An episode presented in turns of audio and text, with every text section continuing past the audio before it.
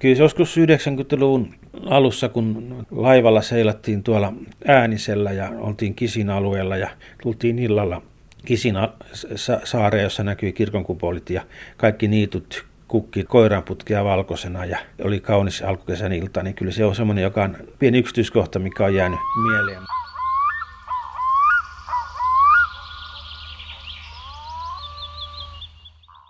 Venäjän laajat ikimetsät siellä rajan takana. Silmän kantamaton soiden avaruus. Ne ovat sintäneet monen suomalaisen luonnontutkijan ja luontoharrastajan haaveissa vuosisatojen mittaa. Moni on siellä retkeillytkin hyvin erilaisina aikoina. Ja sieltä metsien sylistä on luonnontutkimuksen lisäksi haettu alkuperäisiä aitoja metsäkokemuksia, suomalaisuudenkin juuria, perinteitä, myyttejä, tarinoita. Maailman pohjoisista havumetsistä yli puolet on Venäjällä – ja suuri osa näitä laajoja vanhoja metsiä nimenomaan luoteisvenäjällä lähellä Suomea. Ja jossain vaiheessa on sitten herännyt unelma vihreästä vyöhykkeestä, alueesta, joka tallentaisi luontoa ja säilyttäisi pohjoisen luonnon monimuotoisuutta molemmin puolin tätä yhteistä pitkää rajaamme.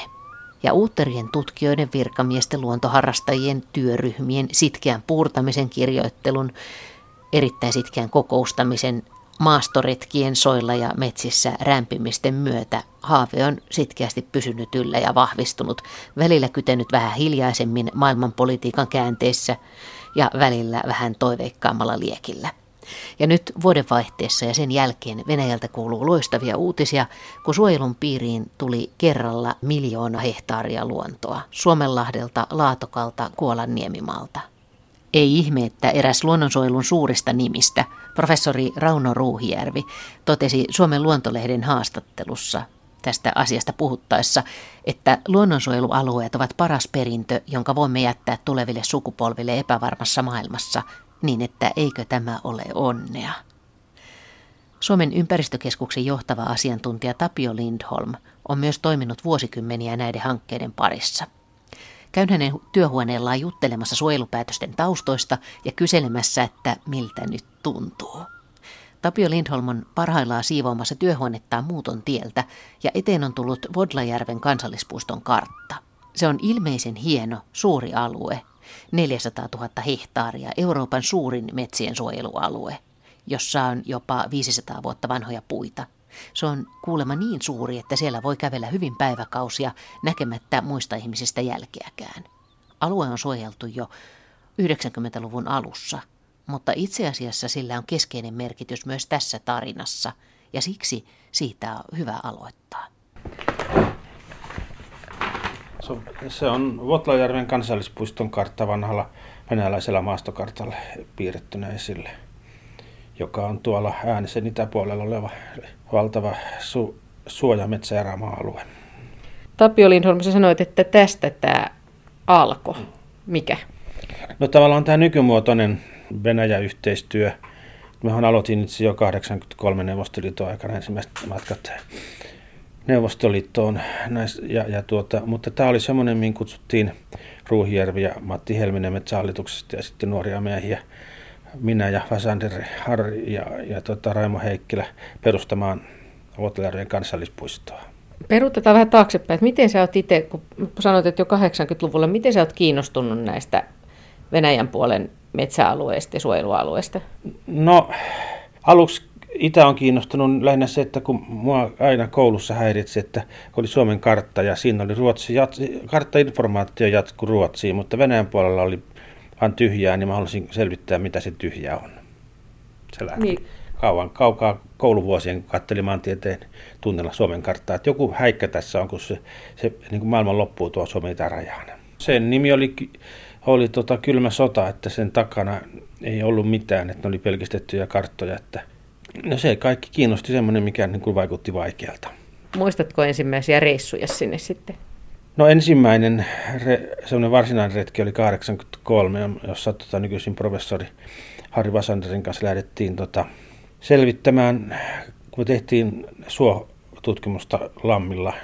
Ja, ja tuota, oltiin tullut tulokset, että ne on tehnyt vähän samantyyppisiä asioita ja saatiin matkaraha sitten teknisesti toimikunnalta, mikä silloin toimi, niin mentiin ensin tota, Viroon, neuvosto esti ja sitten käytiin päiväseltään taksilla Tartossa, kun Tarto oli suljettu kaupunki.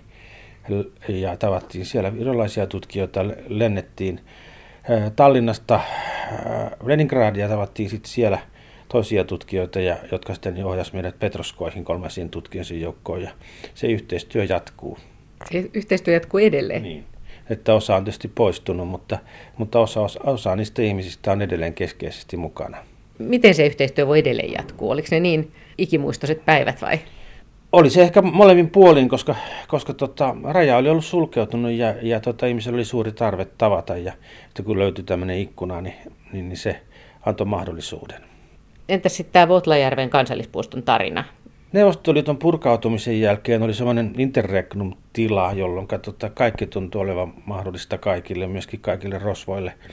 Mutta että myöskin näille luonnonystäville ne teki tämmöiset selvityspaperit laajan metsäalueen suojelemisesta ja, ja tuota, kutsu suomalaisia asiantuntijoita vahvistamaan, että tämä on totta näin. Ja, ja, ja sillä saatiin tämmöinen iso alue perustettua hyvin vaivattomasti, hyvin nopealla prosessilla. Nythän saatiin viime vuoden lopulla tota, niin, niin seuraavan kerran oikeastaan puistoja kunnolla perustettu, jota oli valmisteltu niistä ajoista 30 vuotta, mutta silloin niin kuin tuli, tuli niin kuin Roulangan kansallispuisto ja tuli tämä Votlajärven kansallispuisto niin kuin hyvin, hyvin ripeästi. Miltä täällä Votlajärvellä näyttää? No tästä kartasta nyt näkee, että siinä on tämmöinen kivinen järvi, kivillisiä järviä ja paljon soita ja välissä on sitten ikimetsässä kankaita koska se on ollut hyvin paljon hakkuiden ulkopuolella ja se on, nämä venäläiset luonnonystävät kiinnitti siihen huomiota ja, ja halusi säilyttää sen hakkaamattomana. Entä sitten kun sä oot täällä retkeily, onko tämä suomalaiselle luonnonystävälle vaikuttava paikka? No on se ainakin siinä mielessä, että kun mä oon aikoinaan kiertänyt tota Suomen ristiirasti etsimässä vanhoja metsiä ja ne on pieniä sirpaleita ja niiden välissä sitten erilaisia talousmetsiä ja tämmöiset mittaamattomat yhtenäiset luonnonmetsäkokonaisuudet, onhan, onhan ne mykistäviä. Tämä keltainen viiva tässä on tämä puiston raja. Menikö se sen esityksen mukaan se suojelualueen rajat vai? Kyllä se taitaa tämä, tämä olla se, tämä löytyi tuota työhuonetta siivotessa putos tuolta esiin ja, ja, ja kyllä se on niin kuin varmaan tämä Joo. se raja ja tässä menee tota Karjalan ja, ja tota Arkangelin raja kanssa sitten niin, että tämä on niin kuin kahden hallintoalueen puolella. Siinä vaiheessa, kun tämä alue saatiin suojeltua, niin tuntuuko silloin siltä, että tähän etenee tämä suojelu? Niin, se tuntuu siltä, että tästä, tämä oli vain alku ja tästä nyt lähdetään lompsimaan ja suojelemaan lisää. Mutta että sitten niin kuin se muuttui vaikeammaksi ja hitaammaksi ja byrokraattisemmaksi ja, ja tämmöiset niin kuin hienot, mennään retkelle ja päätetään, että perustetaan tähän kansallispuistotyyppisen toimintaan loppu. Ja se on vaatinut lukemattomia neuvotteluja, seminaareja, ministeriökäyntejä ja, ja rahoituksia ja, ja kaikkea muuta, että saadaan nykyisin perustettua puistoa. Että hyvin, tavallaan muuttunut hyvin byrokraattiseksi hallinnolliseksi työ, mutta jos tavoite on kirkkaasti mielessä, niin kyllähän se antosaa on. Kuinka vanha on se semmoinen ajatus tästä tämmöisestä vihreästä vyöhykkeestä tässä Suomen ja Venäjän rajalla? Sehän on 90-luvun alusta. Lähti oikeastaan erilaisista satelliittikuvista, mitä silloin oli liikkeellä, jossa näkyy, että tässä niin kuin rajalla on niin kuin hakkaamatonta metsää. Ne paljasti sitten, kun ei siinä kartoissa, kun ei ole sitä informaatiota, satelliikuvat sitten näytti sen paremmin. Karkeatkin semmoiset. Sitten Neuvostoliiton romahtamisen yhteydessä niin kuin todettiin, että, että, että siellä oli sosiaan säilynyt isoja alueita, jotka oli ollut lähinnä niin kuin rajavartiosta ja armeijan käytettävissä. Ja sitten kun niistä tietysti rahat loppu tota rajamiehiltä, niin, niin, niin aikoi suunnitella, että he hakkaisi niitä ja myös puut Suomeen. Ja silloin ne, ne kaikkia Rauno Ruuhijärvi ja suomalaiset toimijat havahtuja, että nehän täytyy säilyttää. Perustettiin tämmöinen rajametsäprojekti, jolla ryhdyttiin niitä inventoimaan ja se, siitä syntyi sitten ajatukset vihreästä vyökkeestä. Itse asiassa laajemminkin, niin, niin tämä kylmän sodan vaiheet ja nämä sodan jännitteet on Euroopassa yksi puoli niitä on ollut se, että jotkut alueet on säilynyt niiden takia aika hyvin. Mm, no siihen perustuu koko, koko tota Euroopan vihreä vyöhyke, johon tämä nyt, nyt tämä meidän pohjoinen alue kuuluu tämmöisen Fennoskandian vihreä osana. Se jatkuu Baltian, seuraava vai on Baltian vihreä vyöhyke, joka kulkee tuossa Baltian rannikkoa ja sitten se menee läpi Saksan entisen täällä Saksan rajaa pitkin, läpi Keski-Euroopan ja Balkanin. Ja se myötäilee suurin piirtein tätä tämmöistä lännen ja idän välistä rajaa. No se on ollut sellainen, niin kuin, tämä vanha rautaisirpun raja ja siinä oli niin sanottu alhaisemman taloudellisen intensiteetin vyöhyke, jossa tota, on säilynyt luontoalueita. Tietenkin se jossakin tuolla Saksassa on hyvinkin kapea, mutta Balkanin alueella on hienoja vuoristometsiä. Äsken puhuttiin venäläisistä ja suomalaisista tutkijoista, niin jos mennään siis vuosisatoja taaksepäin tai yli sadan vuoden päähän taaksepäin, niin ovatko luonnontutkijat liikkuneet näillä alueilla paljonkin? Onko sieltä paljon tietoa? Suomalaisethan lähti 1800-luvun lopulla tutkimaan tuota itäistä puolta. Siihen oli myöskin tota, niin se Venäjän noita kuvernööreiltä lupa, ne toivoivat, että suomalaiset lähtisivät sinne, koska tota, Suomessa oli vahva yliopisto ja tutkijoita en, paljon enemmän kuin tuolla alueella oli, että, että, että ihmisiä kannustettiin lähtemään sinne. Ja sinne lähti sitten rajan taakse lähemmässä ja kauemmas useita suomalaisia tiedemiehiä. Ne oli aluksi aika niin geologisia ja kasvitieteellisiä metsäreatutkimuksia niin kuin tuolla Kuolanniemimaalla ja sitten alkoi meidän suotutkimukset, että A.K. Kajanderä, joka teki tota, suotyyppijärjestelmän, metsätyyppijärjestelmän itse väitteli Leenajoen rantanittyjen kasvillisuudesta Siperiassa. Että, että niitä suomalaisia liikku eri puolilla ja Graano liikku altailla tekemässä maisema-analyysejä. Että, että Venäjä oli laaja ja tarvitsi paljon mahdollisuuksia. Tämä sitten tietysti, kun Suomi itsenäistyi ja Neuvostoliitto järjestäytyi, niin raja sulkeutui, niin hiipui tämä toiminta. Tuossa puhuttiin siitä, miten ennen vallankumousta suomalaiset tiedemiehet matkusti kohti itää niin ihmisen mielessä 20 vuotta siitä, kun raja sulkeutui, niin se olikin yhtäkkiä auki, kun oli sotatoimet ja Suomi, Suomi oli tota, vallottanut tota, ison osan Karjalaa. Ja, ja silloin 40-luvun alussa niin kun ruvettiin myöskin, Suomi rupeaa rahoittaa suurta luonnontieteellistä tutkimusohjelmaa ja kulttuuriohjelmaa, että ennen kaikkea geopoliittisista syistä, että perustellaan, että minkä takia tämä alue kuuluisi olla osa Suomea, mutta myöskin luonnonvarapoliittisista syistä, että siellä haluttiin niin kuin metsiä hyödyntää ja soita hyödyntää. Soiden hyödyntäminen nähtiin pelloraivauksena. Sinne suomalaisia kasvitieteilijöitä palkattiin sitten tota, tekemään suoinventointeja. Ja, ja tuota, sitten 90-luvun luvun alussa me kaivettiin kas, tuota kasvimuseosta nämä käsikirjoitukset esiin ja, ja mentiin tota, käymään ne kohteet uudestaan tuon Raimo Heikkilän kanssa ja, ja, ja sitten Ole Kusnetsov Karjalan puolelta, että yhteistyössä niitä. Ja siellä on aivan järjettömän hienoja soita, ainutlaatuinen lettokokonaisuus, joka pitäisi tota, saada suojelta ja me ollaan tosiaan ollut sellainen teema, että ollaan sotabotanistien jäljellä suojelemassa niitä ei peltoja, vaan suojelualueita. Se oli niin kuin tämmöinen kansallinen, ehkä ensimmäinen tota, suomalainen tota, niin monitieteellinen suuri tutkimusprojekti. Me ollaan nyt keskitytty tähän, tähän sotapotanisti palaseen tässä, mutta siitä on, se on paljon laajempi kokonaisuus ja, ja ison, isommankin selvityksen aihe, että mitä, mitä oli tämä suomalaisten tutkimustyö. Karjalassa sodan aikana nyt siellä keräsi hirveästi materiaalia ja sitten kun rajat aukesi, niin noin Pietarista ja Petroskoista ja Moskovastakin nämä on tutkijat viettäneet kuukausia kasvimuseossa käymässä näitä näytteitä läpi, koska siellä on, oli näytteitä noita alueilta, mitä heillä ei ole. No entäs nyt, kun olet ollut tekemisissä venäläisten luonnontutkijoiden kanssa näin monta kymmentä vuotta aika ainutlaatuisella paikalla, niin mitä sä oot oppinut heiltä? Varmaan paljonkin asioita, että ainakin sen, että ne on hyvin samanlaisia ihmisiä kuin me ja kiinnostus luontoon jakaa niin rajattomasti, että ollaan vilpittömästi niistä asioista kiinnostuneita, mitä tutkitaan. Nyt sitten vuodenvaihteessa niin tällä alueella suojeltiin nyt sitten yhtäkkiä, tai ei suinkaan yhtäkkiä, vaan niin kuin puhuit, niin tässä on takana iso pohjatyö, niin, mutta suuria alueita. Kerro, miten, miten, tämä, miten näin tapahtui? No Venäjällähän oli ympäristövuosi viime vuonna ja ja, ja Venäjän valtio toimii niin, että kun on ympäristövuosi, niin silloin tarvitsee jotain tehdä ja tehdä näyttävää. Ja, ja silloin nämä jo pitkään tota, eri vaiheissa olevat olleet, tota, ja aika vaihe, vaikeissakin vaiheissa olleet alueet, tämä Sortavalan saariston alue, eli se Laatokan luodolla, luodoksi aikoinaan kutsuttu, että sitten tämä itäisen Suomenlahden alue, jota kutsuttiin Inkerin Hinkerin suojelualueeksi, niin saivat perustamispäätöksen, vaikka välillä tuntui, että ei nämä nyt etene mitenkään. Mutta sitten kun tämä iso pyörä lähtee liikkeelle, niin, niin ne tuli aika kivuttomasti ne päätökset. Ja lopulta Hiipinäkin, joka on ollut kauhean vaikea, kun siellä on kaivostoimintaa ja laskettelutoimintaa, että löytyi semmoinen rajausratkaisu, joka antoi sen puiston perustamisen mahdollisuuden, että, että tahtotilat on hirveän tärkeitä silloin, kun tehdään päätöksiä.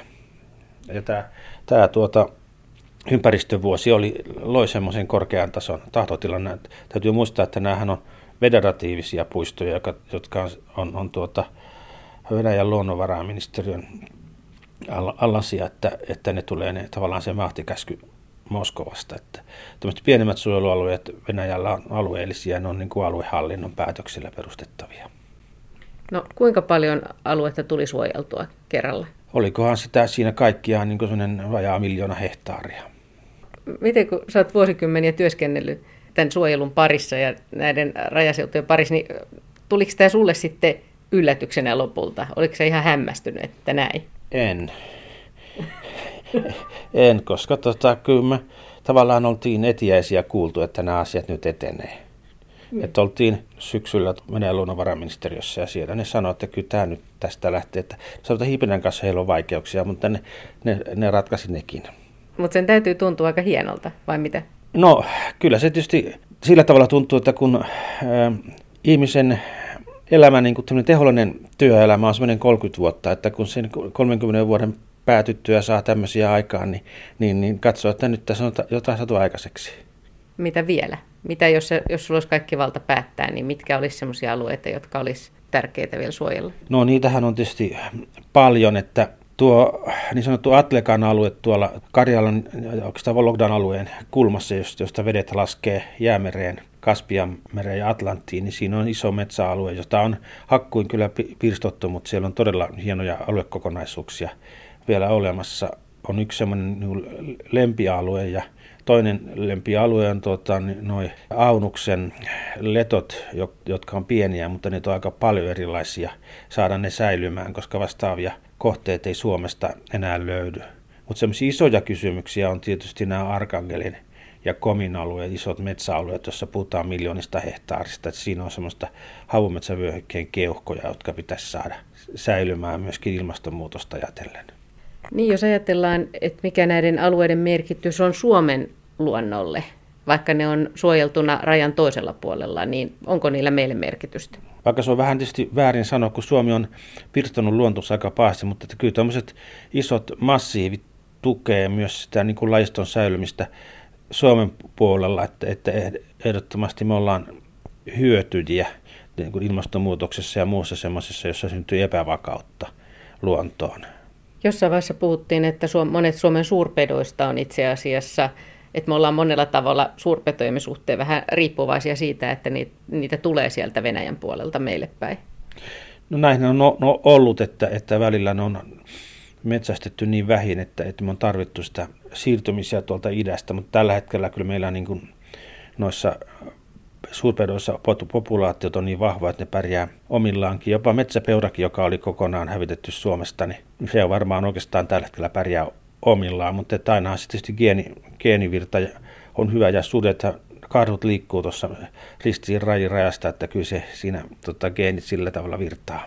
Niin metsäpeuran suojelu on ollut näitä varhaisia kysymyksiä, jotka on kiinnittänyt huomiota tähän raja-alueeseen, eikö niin? Joo, metsäpeuran suojelu tulee Elimyssalolla, kun ne tulivat sinne, sinne 60-luvulla, että, että silloin tota, perustettiin Elimyssalon tänne rahoitusalue määräaikaisena ja, ja, ja, ja, ja yritettiin saada sitä metsäpeurapopulaatiota vakiintumaan Suomeen. Ja silloin niin kuin tavallaan pikkuhiljaa kypsyi niin ajatus tämmöisestä niin kuin kokonaisuudessaan tästä rajavyöhykkien luonnon merkityksestä kokonaisuudessaan Suomi on tämmöinen mielenkiintoinen saari asutushistoriasta, miten luonto on tullut täällä. Että, että mehän ollaan niin kuin kolmen kannaksen erottamia Venäjän suurista alueista. Eli tuo Karjalan kannas on ensimmäinen, jossa nyt tällä hetkellä se on oikeastaan aika lailla blokkaa Pietarin kaupunki, että sieltä tuo Eliöstön tulo ei ole niin runsasta enää, mutta tässä on etelän reitti ollut aikoinaan hyvin tärkeä. Sitten on tämä niin sanottu syvärin alue, ääni, äänisen ja laatokon välinen kannas, joka on toinen keskeinen. Siinä on tietysti iso syvärijoki katkaisee sen, mutta tota, tässä on niin yhdistää lännen itään ja sitten on kolmas on tuolla Äänisen ja Vienameren kannas. Ja sitä ei niin kuin Suomessa aina ymmärretäkään, että me ollaan niin kuin tämmöisen kolmen kannaksen muodostama eristetty alue.